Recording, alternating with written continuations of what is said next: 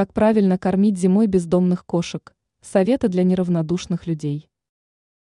Бездомные животные часто вызывают жалость у прохожих. Что делать, если вы находитесь в числе жалостливых людей? Первое, в чем нуждаются кошки, так это еда. Как их покормить в суровых морозных условиях? Знание советов поможет вам в этом деле. Выбор места для кормления. Самым удачным местом для расположения миски является участок возле теплопроводных сетей, поскольку температура в этом месте является наиболее благоприятной.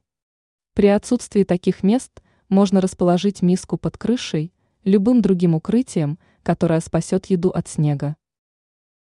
Режим. Если вы начнете кормить котов в одно и то же время, то они привыкнут и начнут подходить к вам в назначенный час. Возможно, это будет время после работы или до нее.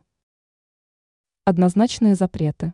Важно помнить, что бездомным кошкам не стоит давать продукты со стола, кости, молоко.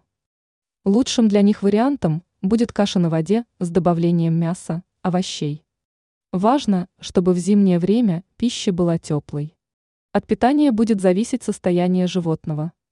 Если вы не хотите, чтобы у кошек возникло расстройство желудка, кормите их правильно.